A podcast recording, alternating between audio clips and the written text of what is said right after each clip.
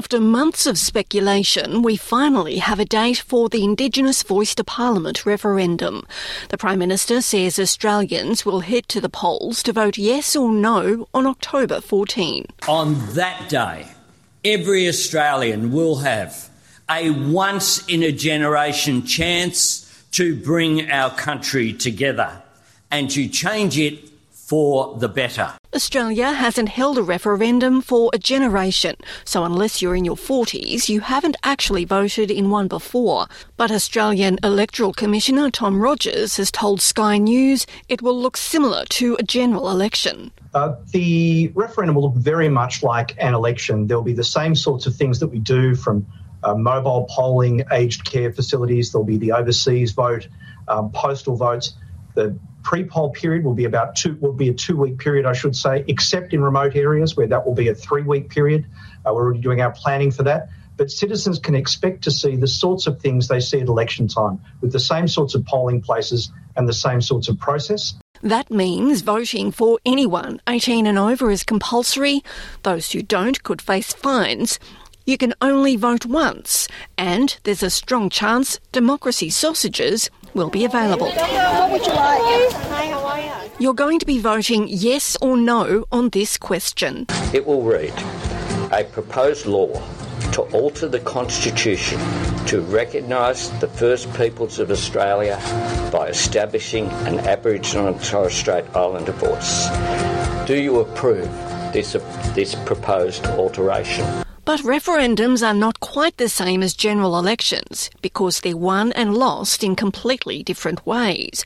For a referendum to succeed, it needs what's called a double majority, more than fifty percent overall and a majority in most states.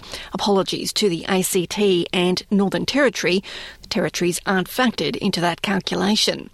The spokesperson for the A E C says the voting instructions also need to be followed to make your vote count. It's vote either yes or no in full in English, and those instructions will be on the ballot paper in a couple of different places, on the poster in the polling place.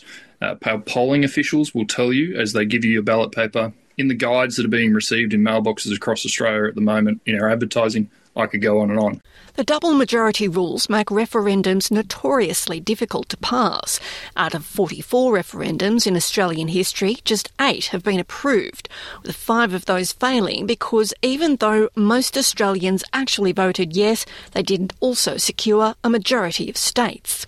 As to which way to vote, the main arguments have come down to a few key points. Proponents like Marsha Langton from the Yes camp say the voice will be all about recognising Indigenous people in the Constitution, listening to them when policy about them is being made, and as a result, getting better outcomes. We're here to draw a line in the sand and say this has to change, people's lives have to improve, and we know from the evidence that what improves people's lives is when they get a say, and that's what this is about.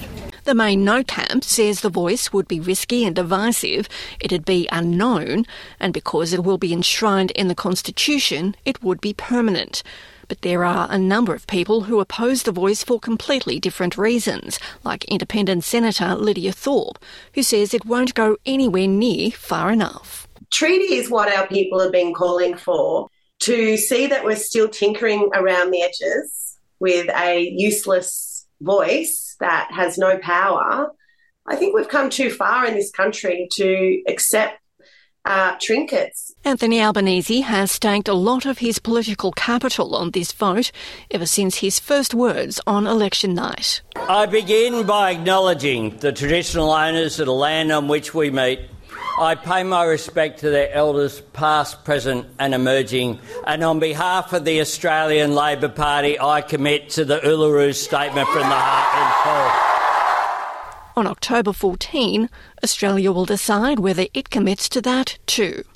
And you can find comprehensive information about the referendum visiting the S B S Voice Referendum portal at sbs.com.au forward slash voice referendum.